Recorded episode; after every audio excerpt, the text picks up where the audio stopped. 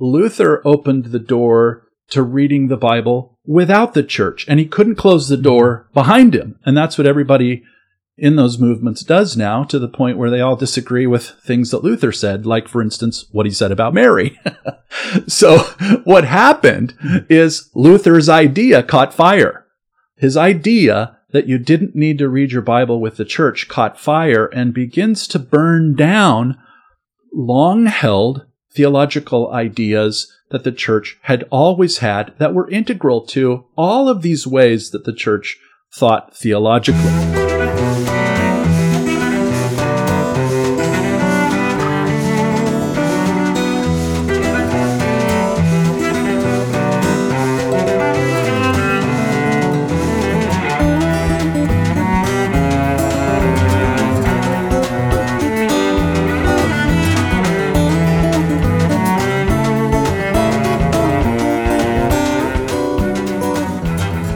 Hello and welcome to another salty episode of On the Journey with Matt and Ken, and for a limited time, Kenny. And uh, we've been going through how we all, in our various Protestant worlds, came around to not just being okay with, but actually believing wholeheartedly what the Catholic Church teaches about Mary. I was a Wesleyan, Nazarene, Free Methodist. Ken Hensley was a Baptist pastor. Kenny Burchard was a Foursquare pastor, planted a bunch of churches.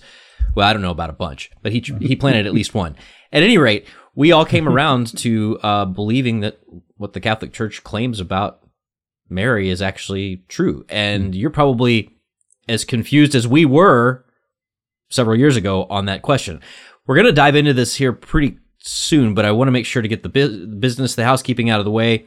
Check out old episodes by going to chnetwork.com org. You can also, by the way, plug into our online community. That's very simple to do. Community.chnetwork.org. And our goal is to make all this free to anybody who comes to us with questions. And if you want to support our work so we can keep doing that, it is chnetwork.org slash compass to uh, become a supporter. So,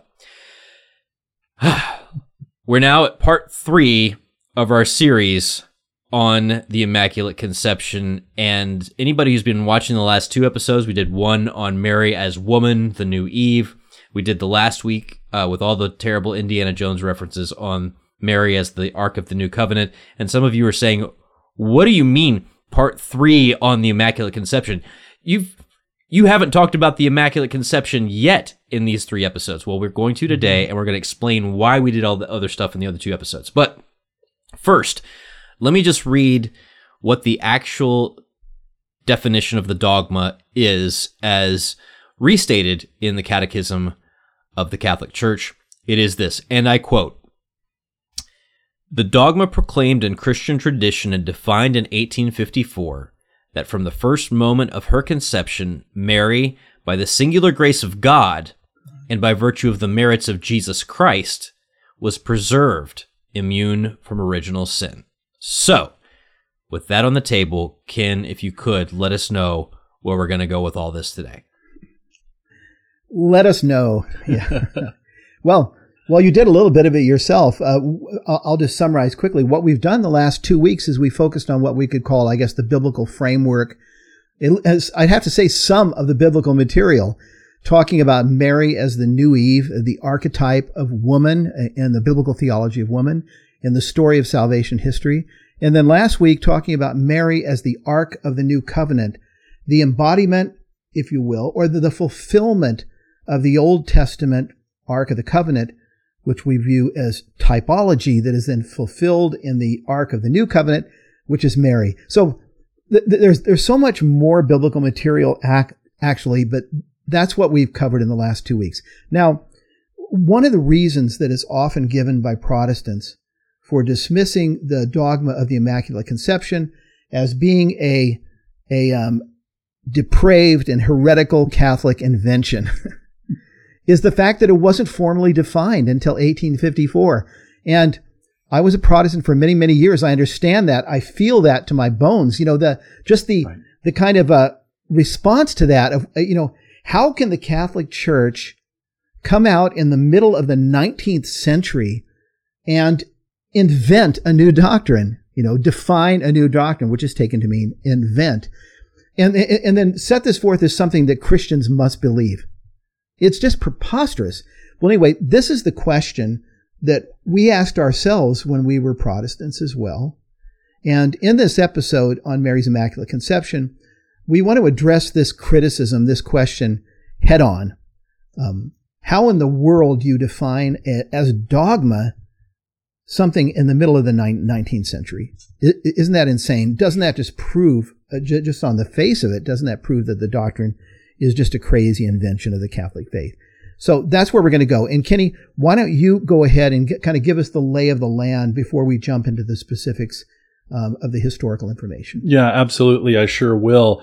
Uh, and Ken, tying into what you you just said there, one of the first things that I heard from a fellow Foursquare ex Catholic pastor when I became Catholic was the very thing you just said. Hey, Kenny, did you know that the Catholic mm-hmm. position on the Immaculate Conception wasn't defined as dogma until 1854? Hmm.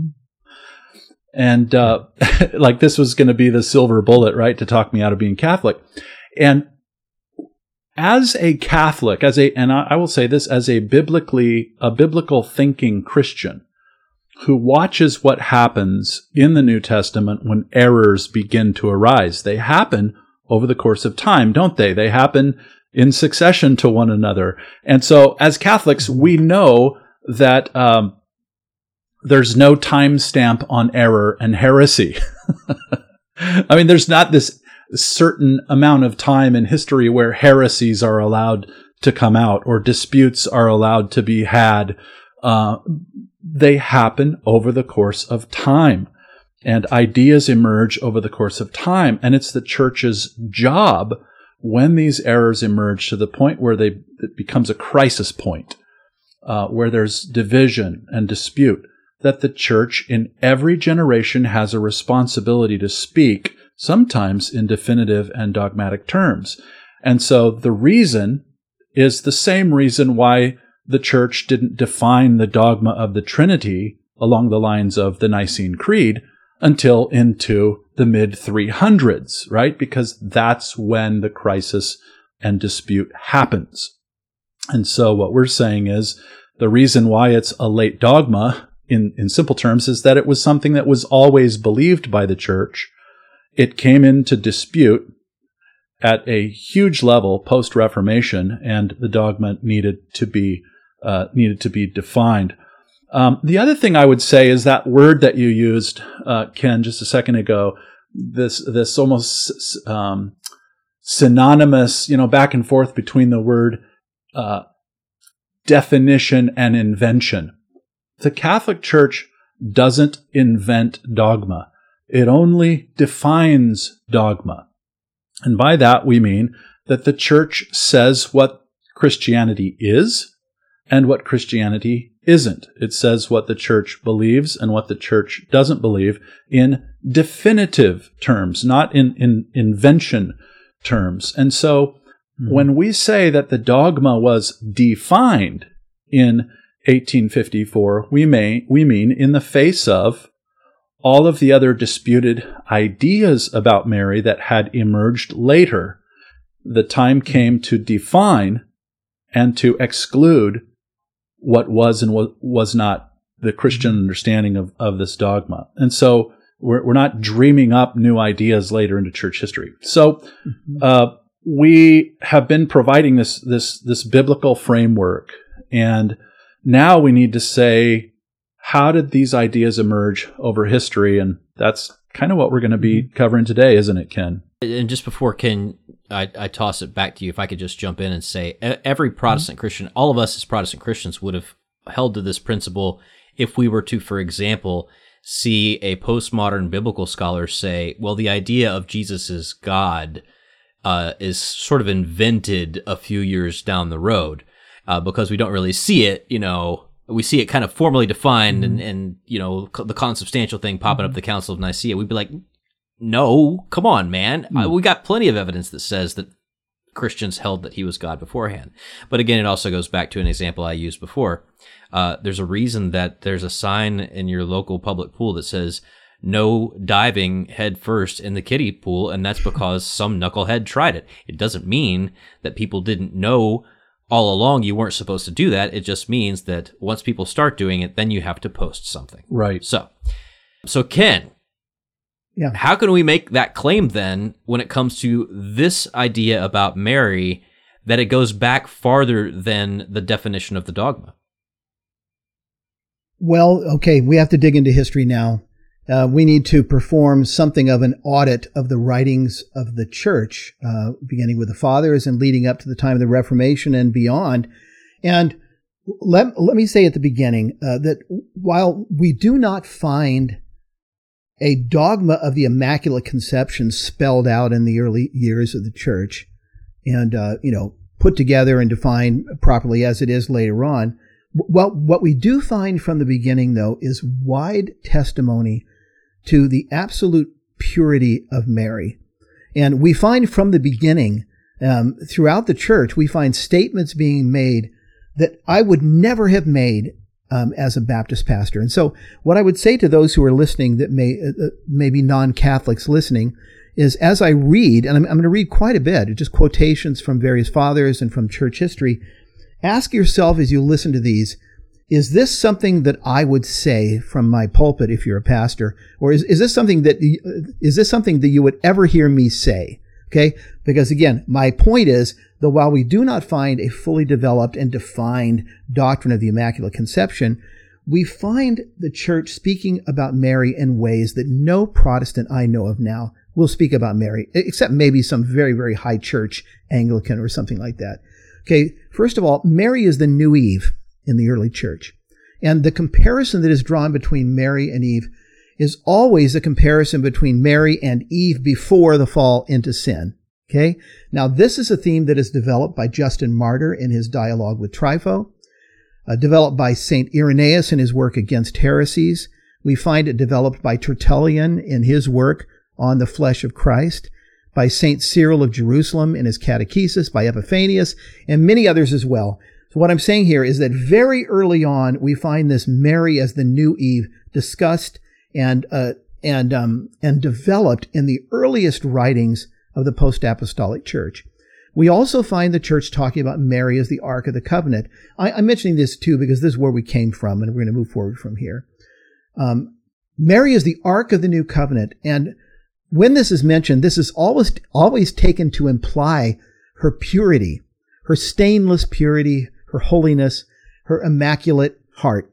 For instance, here's St. Athanasius. I mean, the great St. Athanasius, who was the first to present a list of the exact 27 books that we have in our New Testaments. The same Athanasius that was the great defender of truth at the Council of Nicaea.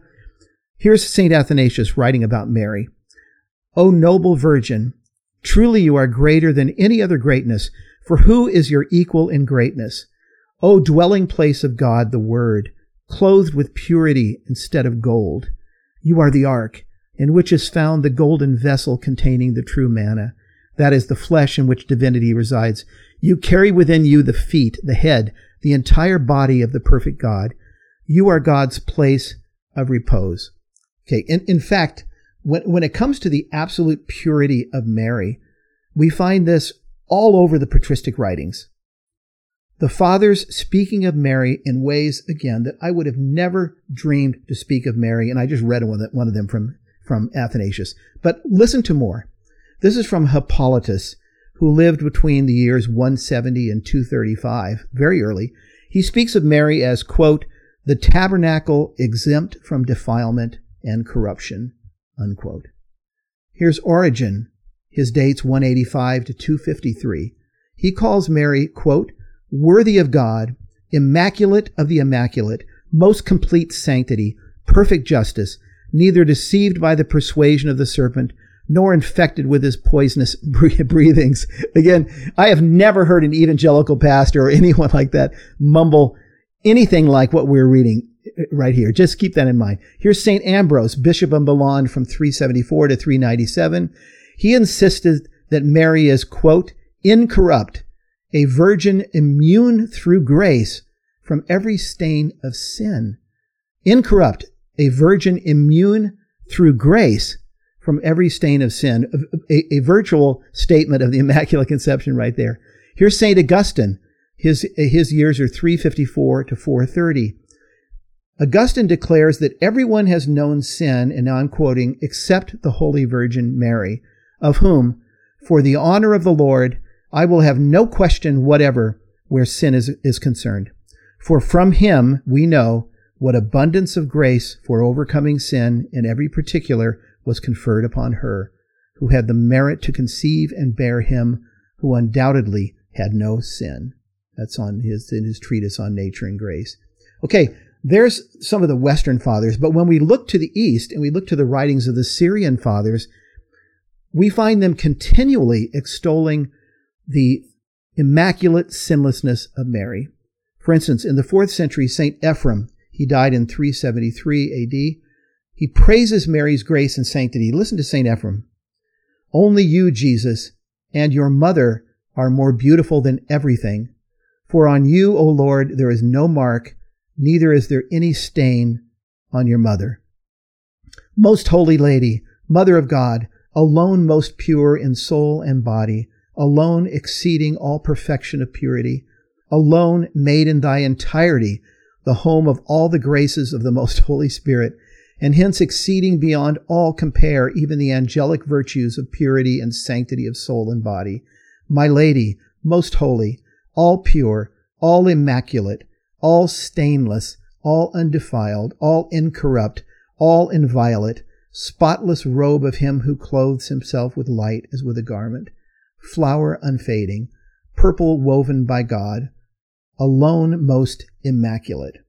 And then quoting from the Catholic Encyclopedia about St. Ephrem, it says this To St. Ephrem, Mary was as innocent as Eve before the fall, a virgin most estranged from every stain of sin, more holy than the seraphim, the sealed fountain of the Holy Ghost, the pure seed of God, ever in body and in mind intact and immaculate.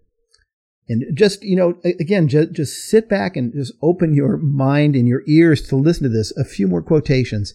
This is from Maximus of Turin, 380 through 465. He calls Mary, quote, a dwelling fit for Christ, not because of her habit of body, but because of original grace, unquote.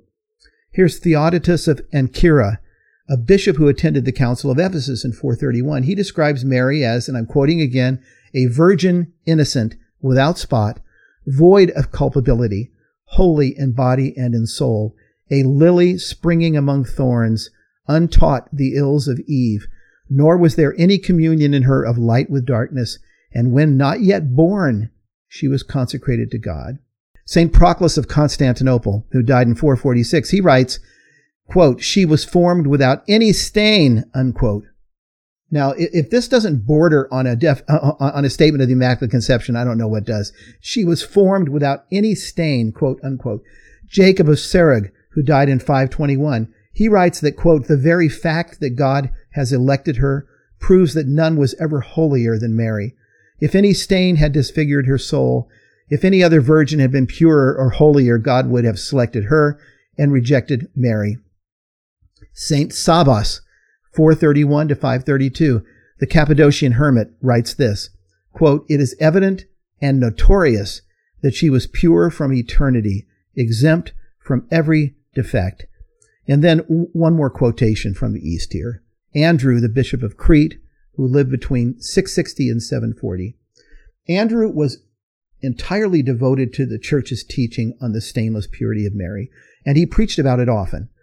In a homily that he preached on Mary's nativity, he calls Mary, quote, the queen of nature, the first fruits of our race, whose birthday we celebrate, whose swaddling clothes we honor, and whom we venerate as the source of the restoration of our fallen race. And he isn't saying that she's the savior. He's focusing on the fact that she is the channel through which the restoration of the fallen human race came, meaning that Jesus was born through her.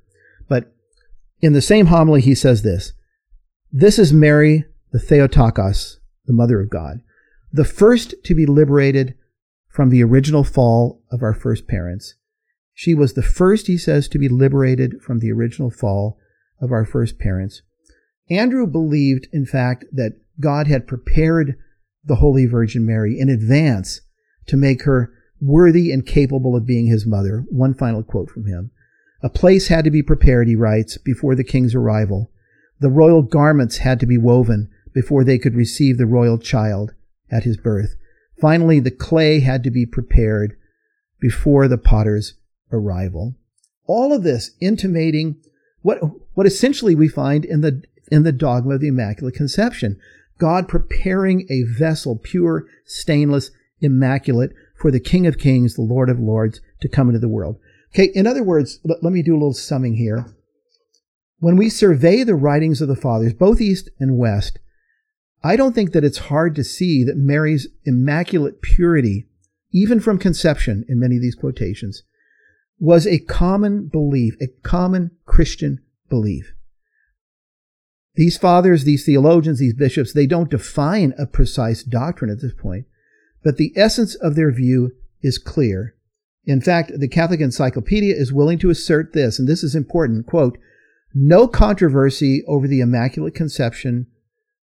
Wait, there was no controversy over the Immaculate Conception on the European continent before the 12th century. Before the 12th century. And then at the time of scholasticism and high scholasticism, during those years, beginning with the 12th century, we do find controversy. St. Bernard of Clairvaux is involved, St. Gregory the Great, St. Thomas Aquinas, St. Bonaventure. But even here, the controversies surround questions of, of, of how we are to properly understand Mary's sinlessness. Essentially, the fact that she is sinless and without sin is essentially universal within the church up to that time. And this belief continues on to the Reformation, through the Reformation, and beyond. In fact, in Martin Luther's personal prayer book, we read this Martin Luther Mary is full of grace, proclaimed to be entirely without sin. God's grace fills her with everything good and makes her devoid of all evil. Now, while John Calvin accepted the, yeah, I'm talking about Calvin. John Calvin, he accepted the perpetual virginity of Mary, writing at one point this, I quote, Helvidius has shown himself to be ignorant by stating that Mary had many children, just because in several places they are spoken of as brethren of Christ, unquote, in Scripture. So, even though Calvin accepted the perpetual virginity, he did not accept the sinlessness of Mary. On the other hand, in the writings of the other great Swiss reformer, Zwingli, we find a number of statements, including the following. And I'm quoting him here. I speak of this in the Holy Church of Zurich and in all my writings. I recognize Mary as ever virgin and holy. Another quote I esteem immensely the Mother of God, the ever chaste, the immaculate Virgin Mary. Unquote. One more quote. It was fitting that such a holy son should have a holy mother.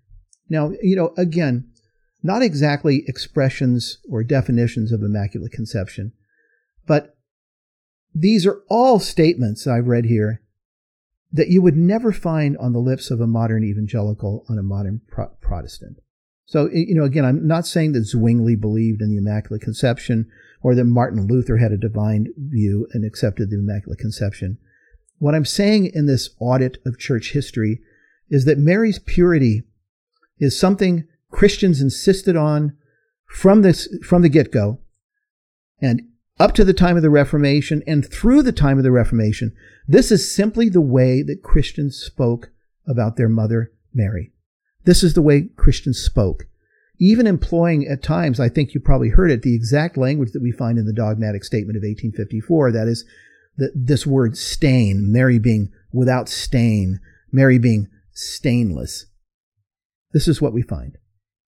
And you find it, by the way, once you're on the inside of Catholicism, that it's not sort of like this Mary thing that's isolated out from the rest of. It's sort of just like naturally mm-hmm. sort of flows. Um, mm-hmm she doesn't have she looks really exalted from the outside looked really exalted to all of us because we sort of isolated this way of thinking of her outside of you know the world of the fathers that you just mm-hmm. mentioned all the way up through uh, the 1200s i just want to have a little note on math uh, right before we get into why this had to be defined in the 1850s, you know, you're throwing a lot of church fathers out and a lot of dates, and it can be easy for us to kind of misunderstand those early sources, like you mentioned, like Justin Martyr or or Irenaeus, and you know, hear a date like, you know, Justin's born in 100 AD or Irenaeus is writing in 180 AD, and it can be sometimes hard for us to realize how close that is, uh, because well, I'll give you an example. Uh, I'm early 40s. I have a grandfather who's early 90s, meaning he was born in the 30s, meaning that anybody who was age 70 or older when he was born had grown up during the Civil War. Right? I mean, that's me one move away from the Civil War in 2022. It's nuts. So that it's not like when Irenaeus is writing in the 180s and making statements like Mary being the new Eve and making these kind of uh, comments about her with such force, it's not like, oh, that's so long ago that we can just make up legends about it. No, he was Right. he was just a move or so away. So that being said, once the Reformation hits, a few hundred years pass, right? Uh, mm-hmm. And so, what is happening in this time period that causes the church to have to say something definitive about something that was not really an issue mm-hmm. up until that point? Yeah, uh, and I can jump in here, Matt, with that. Mm-hmm. You know, the the show here, this this program that we're doing is called On the Journey, right? On the Journey with Matt and Ken, and now Kenny.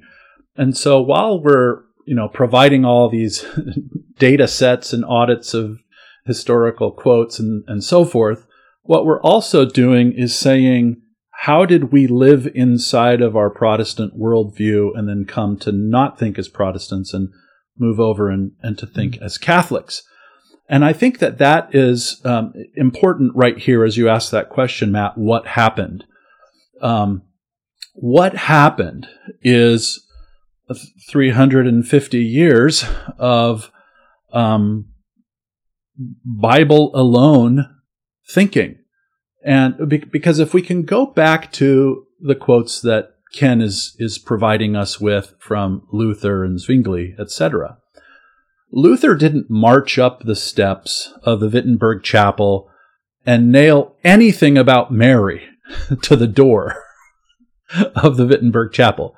There's nothing, there is nothing about Mary in his protest against the Catholic Church. In fact, when he talks about Mary, he talks like a Catholic. And so did, and he was a Catholic. He was an August, uh, Augustinian Father Martin. Um, so he's a Catholic priest and he thinks like a Catholic regarding Mary. Well, but Luther does something that creates the answer to the question, what happened? He says, everybody take out your Bible. You don't need the church to tell you what it means. You just read it for yourself and the Holy Spirit will tell you what it means. And you don't need a magisterium and you don't need church history and you don't need any of these things. You need the Bible alone. You are your own magisterium. Okay. So in the years, you know, proximal and following Luther, you can find um, some very Catholic Marian thinking amongst Protestants. But the further you get away, and the more this this idea that you only need the Bible, you don't need to read the Bible with the church, seeps down into the mindset of people with their Bibles. Well, the more they start doing that, they start doing something that we said we wanted to stop doing. Uh, uh, they they or, or I'll say it the other way. They stopped doing something that we said we wanted to start doing. We wanted to read the Bible with the church, and Luther opened the door to reading the Bible without the church, and he couldn't close the door mm-hmm. behind him. And that's what everybody in those movements does now to the point where they all disagree with things that Luther said, like, for instance, what he said about Mary. so what happened mm-hmm. is Luther's idea caught fire.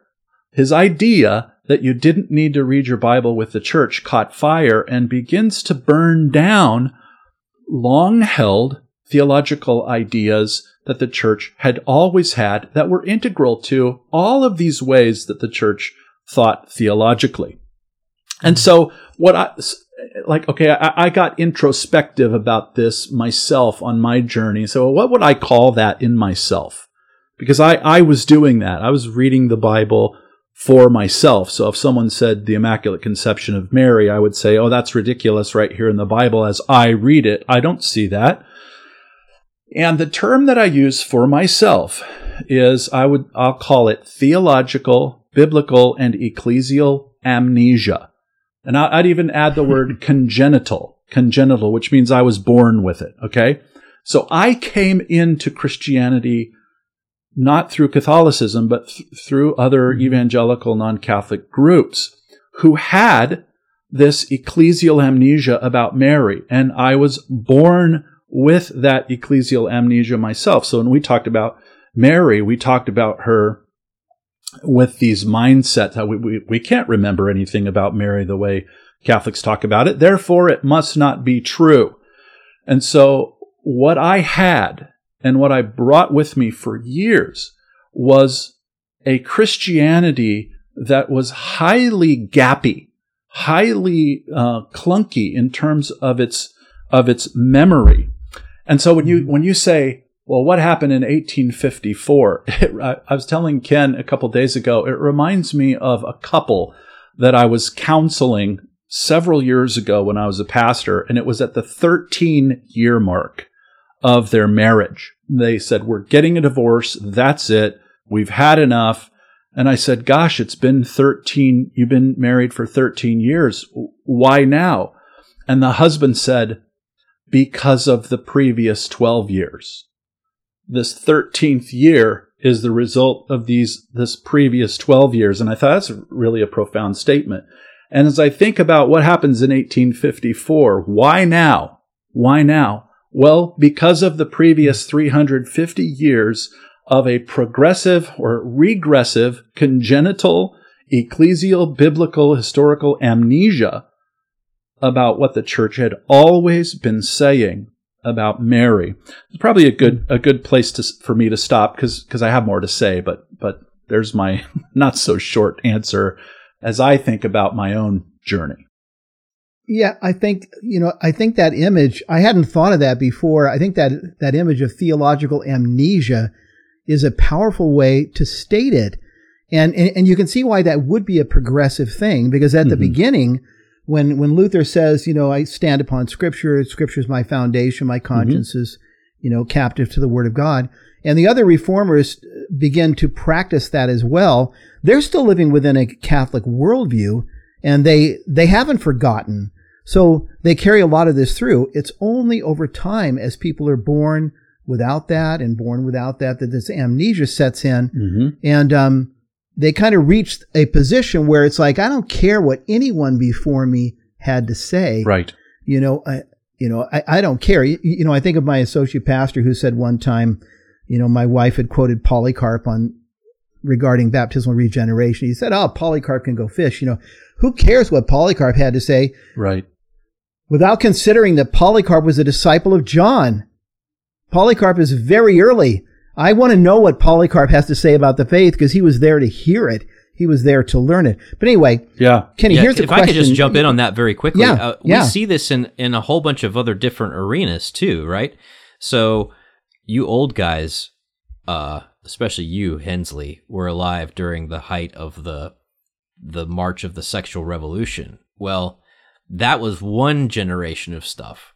And then the next generation gets another step removed from that, right? right and then right. so on and so forth. And you grow up with a kind of a moral amnesia as to, you know, kind of what a family ought to be or look mm. like and to a certain state in the world where like nobody is everybody's kind of afraid to say what a family should look like right? Um, because mm-hmm, mm-hmm. there is enough moral amnesia and enough enough generational removal, and this is just we're talking like what, like sixty years, right? So this is not that long, yeah. and you can see yeah. how just in that on that one particular question, and you can take any question that you want to, right? Uh, and, and do that kind of dissection over time and see how it wouldn't take long for you to get far afield from the assumptions that your great grandparents would have had about right, right. that would have been created the backdrop for you to think that way about marriage and family and children and about sexuality and the proper use. Yeah, it, yeah, that's a great illustration, Matt. How this amnesia can settle in in just a, a, just a while, 50, 60 years. But I have a question I want to ask you, Kenny, because this is a question that I'm asked from time to time as I deal with Protestant pastors and have these conversations and all. In fact, one of them just recently asked me this question, uh, relating to the Marian dogmas especially. He basically said, okay, but Ken, why would the church take an issue this divisive, an issue upon which there's so much disagreement, and in an age in which you know, uh, you know, ecumenism, we're wanting to find ways to to unite with our separated brothers and sisters, um, to bring the church together. Why would the Catholic Church step forward and dogmatically define something that there's so much disagreement over in 1854? Why in the world would they do that? And in a sense, just separate cause more separation. Yeah. Uh, how do you respond to that? Um, I, I, I, respond to it regularly, but how I would how I would respond to it now mm-hmm. would be a, a, few things. I would say, okay, the first thing I would say is let's to my to my friend. Well, let's make it me. Let's say I'm the guy, Ken, because you you were kind of like a counselor to me before I became a Catholic. This is something that you do for the. Oh, coming... this explains so much. I, I know. This explains yeah, so. That's how you much. got messed up. That's how you got but, messed up. So, uh, but the, the point the point is is that you help guys like me who aren't Catholics yet to you know make their journey into the church, and then even after we become Catholic, you help us uh, think like Catholics. But uh, I'm going to imagine that I'm now I'm Catholic Kenny, and I'm hanging out with not Catholic Kenny. like this is a Gollum moment, mm-hmm. right? Uh, where I'm talking to my mm-hmm. alternate personality. And I start coming out with some of my previously held anti-Marian ideas uh, that I think are perfectly biblical. And Catholic Kenny says, "Hey, uh, hey, uh, Protestant Kenny, I've got a time machine. It's a church history time machine, and I'm going to do a, a little a little trip with you back in time." You and I are going to go visit multiple congregations across the ages of the church, and we're going to go listen to Christians talk about mm-hmm. Mary. And you don't get to say anything, uh, you, ha- you have to listen. Um, if I had gone back in time and listened to all the things that you quoted from all of those Christians across the ages of time, I would have been mm-hmm. shocked as a non Catholic to hear talk like that or flip the experiment another way. And I don't, I'm not there to listen. I'm there to talk. Imagine that I go back in time into all these churches where all these homilies are being, being preached that you read mm-hmm. from. And the sermon hasn't begun yet. And I stand up, Protestant Kenny stands up and says, Hey, by the way, here's some thoughts I have about Mary. She was not always a virgin. She had lots of children with Mary. She was not born sinless. And I, I, just start, you know, going out and throwing out all these things that we read, for instance, and, you know, some of the comments that people leave on our stuff. I would have, yeah. I would have been called a heretic. Really. I would have been called a, a false teacher across almost mm-hmm. all of the ages of the church. So, so that would, the first answer to the question would have been that. It would be, brother, you know, mm-hmm. brother Kenny, this is not the church being divisive.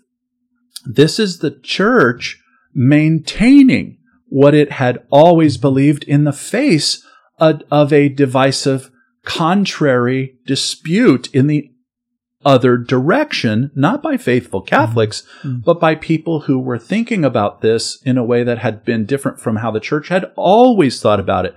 And to that, I would say this. It's the church's job to define mm-hmm. things in dogmatic terms when they come to the level of dispute that they had arisen to in the centuries following the Reformation, especially regarding these Marian dogmas. I'm going to read a, a verse of scripture here that the, the church, the, the, the teaching office of the church, the bishops of our church, church take to themselves is a very serious thing. And that's 1 Corinthians chapter 4. Beginning at verse 1, it says, Thus should one regard us, or this is how people ought to think about us. Paul talking about the apostles. As servants of Christ mm-hmm. and stewards of the mysteries of God. So the the church, the magisterial office, the teaching office of the church, has been entrusted with the truth of the gospel. And I need to say, I need to say one other thing about, about this, and, I, and then I got to stop talking for a minute. But one of my favorite Catholic theologians happens to be Pope Emeritus Benedict XVI. He has a great book on Catholic theo- theology, Principles of Catholic Theology. In the very beginning of that book, he says that the job of the magisterium, that, that is the bishops, those like Paul and everyone who comes after them for the generations, all throughout church history, have one job. Their one job is to say in every generation what does and what does not constitute Christianity. Think of that. The job of the bishops in every generation from that first group forward, the apostles all the way till today, is to speak definitively on what is and what is not Christianity. And so this is the faith that's handed on. So I would say to my Protestant self, Kenny, you are the outlier here. you, you are, you're the one with the theological anomaly. You're the one with the dispute. You're the one with the issue. You're the one that's saying something different than most Christians have said throughout the ages of the church. Why should the church change what it has always believed and taught and said and written and sung and preached? Because now at this moment in history, you have your Bible. You don't read it with the church. You don't read it with history as a, an interpretive friend. You don't read it with all these other perspectives, but you want the church to say something different. You have amnesia, Kenny. Wake up. Okay, let, Yes, let me let me stop. yeah, so I, I wanted to just jump in right there because if you go into, let's say you're hanging out with Saint Irenaeus of Lyon, right? Yeah. In the 170s, and you pop up in the middle of uh, the congregation, and say, "Listen, guys, um, I'm reading my Bible here, and Mary obviously had lots of children. I know it's, you know, 170 AD, and probably people, you know, may have a less amnesia than me on this question. And you were to say things like about, you know, Mary's sinless or make these assertions that are kind of Protestant boilerplate or were for all of us, right? About Mary. They wouldn't just say, you're a heretic. They would say, you're a heretic. Are you trying to deny the divinity of Jesus? Yeah, and, right? And I think that's That's what they would have thought you were doing by saying that. They would have their their thing wouldn't have been saying Hmm. you're a heretic, you're saying mean things about Mary. They would have been saying you're a heretic, you're denying the divinity of Jesus Christ, the second person of the Trinity. I think that's an important point to make right here, Matt. And it's, you know, it isn't just, how do I want to say, the, Mary isn't a Catholic hobby horse or a honeypot or a one string banjo that we like to play. You know, Mary, what we're saying about Mary is, is imbued with Catholicity in, in the sense that what we're saying about Mary is tied to all kinds of strands of our our faith and integrated a Catholic faith, an integrated whole faith that embraces lots of things. So so what you just said is exactly right. Our our Christology would be harmed if we speak improperly about Mary. Uh, our incarnational theology uh, about Jesus may be harmed if we don't speak properly about Mary. Our soteriology, that is how God goes about saving humanity in real and concrete history, might be harmed if we don't speak properly about Mary. Our ecclesiology, like what is the church and what's our relationship to each other? Our eschatology, what's going to happen in the future? All of these things are harmed when we think of Christianity as a game of Jenga, right? A game of Jenga where well, let's see how many sticks we can pull out and have Christianity still standing, you know, or a build a bear. Well, I don't like that doctrine and I don't like this doctrine. I want to build my own Christian bear with my own doctrines.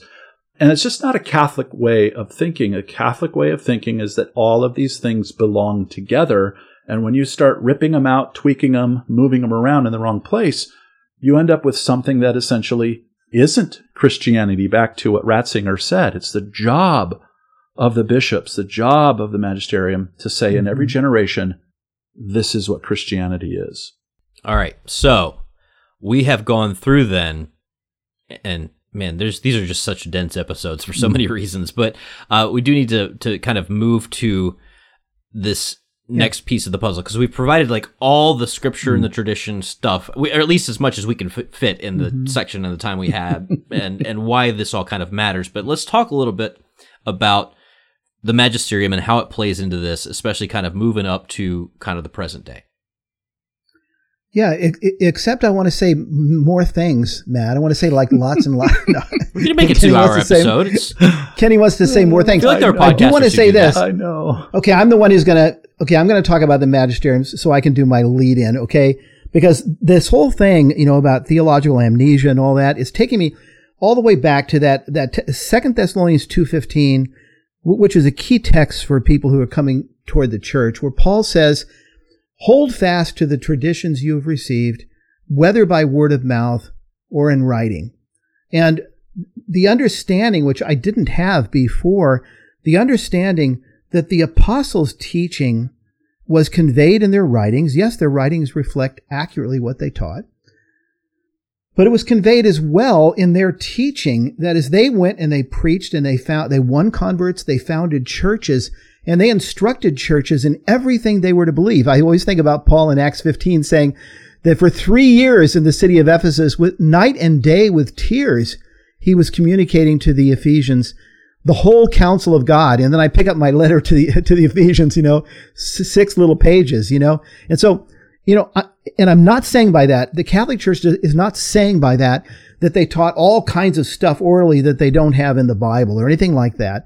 But the point is that what we refer to as Catholic tradition um, is the the full knowledge that the church had of the correct interpretation of Scripture, of, of what Christianity teaches. And this is what is handed down and preserved, treasured, and loved, and kept pure by those stewards that you talked about, Kenny. That is the bishops all the way down. And so when it, when you come to the Reformation and, and, and this, and the word is said, no, no, we're going to stand on Scripture alone, then over time, I just think that image is so powerful over time, and, and what Matt said about the sexual revolution is a beautiful analogy to this too. Over time, amnesia sets in, Mhm. where just like many young people today, they don't have any conception of of how people thought about marriage and sexuality and all that before. Protestants are born now into all of these separated communities, and they have no memory of what Christianity Yeah. was, Yeah. of how Christians spoke And that's of the that's, total- That's why I call it congenital amnesia. You're born into Yeah, it with the memory missing already. Yeah, and you told me uh, the other day when we were talking about this, you told me a story just very quickly that Yeah. was really moving on the point, and I want you to insert it. Do it, do it Uh, quickly. I'll- but tell me about that person Yep. whose mother had Alzheimer's, and Yeah, I- say, say share share that. I think this will be helpful here, Ken and Matt, because, you know, we have these theological discussions, right? And we're doing apologetics and church history and all that stuff. And people get really emotional about these Mary questions. And I think, gosh, what accounts for this recoil? What accounts for this visceral, almost, you know, push away from the Marian dogmas when, when the, the reformers weren't having the same kind of response?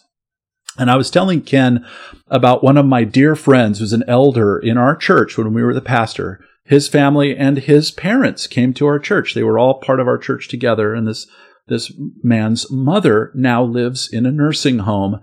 She's older and she has dementia. She has Alzheimer's and he goes to see her. And we, we just talked to him the other day and, and my wife asked, um, them, did your mom recognize you? And he said, no, it's the strangest thing in the world. Here's a woman who, you know, gave birth to him, changed his diapers, and bought him his school clothes, packed his lunch, uh, raised him, helped him buy his first car, get, gave him his driver's, got him his driver's license, was at his wedding, was in the hospital room with his grand, you know, with the grandkids. All of these memories are there.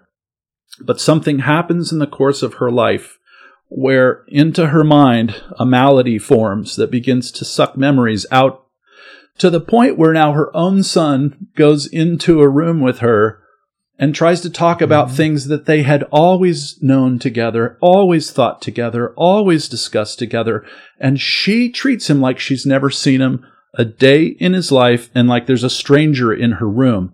And when we have these discussions with people about these long held Christian beliefs that go all the way back to the Bible in the first centuries, you can feel this, this recoil that happens. And my, my proposal is that the cure to that, the cure to that recoil isn't for the church to just drop it, but rather it is for Christians who have this congenital amnesia because of the traditions that they were born into to plug their minds and their hearts back into the living memory of the church where all of that will flood back in and heal that recoil and restore them and bring the Catholicity of their faith back into its proper place. Okay. I'll give you one more okay. example that is a little less, uh, a little more visceral and crass. Uh, the other day, I, for some reason, was looking up lyrics to songs and I found the old Tracy Chapman song from the 90s, the blues song, where she says, Give me one reason to, and for my whole life, I thought she had been saying, Steal. Give me one reason to steal and I'll turn it back around. And I found in the, right there in the lyrics, it said, Give me one reason to stay here. And so I posted a thing on Facebook. I said, this is insane. I can't believe that I never knew these right words to the song. And every single person posted on that said, Everybody knows that those are the right words to the song. You're the one who's nuts, mm-hmm. right? And here I was thinking everybody else was insane. Right. And uh, it, it can, I mean, that's a very crass and weird example, yeah. but it, it can show you how I was angry at first. I'm like, are you kidding me? Are you, have you people all lost your minds? And of course, I was the one. I was the one who lost my mind. Yep. Thou art the man. Okay, listen, I art, I art the man. yeah, over the last couple of weeks, then we've looked some of the biblical material, and today we've kind of worked. We, we performed somewhat of a historical audit and worked through the memory of the church. That is the the history of this thought. And and now we want to close by looking at the magisterium element: scripture, tradition, magisterium. And by magisterium, to put it simply, we're we're referring to the church's divine teaching office uh, as as you brought out, Kenny, even before, you know, we're talking about the bishops throughout the entire world in union with the Bishop of Rome as a special role, who have been given the stewardship of the truth, as Paul talked about in 1 Corinthians 4, verse 1, the truth that continues through to this age. Now, I want to end this episode by actually reading from the Apostolic Constitution that defined the dogma of the Immaculate Conception.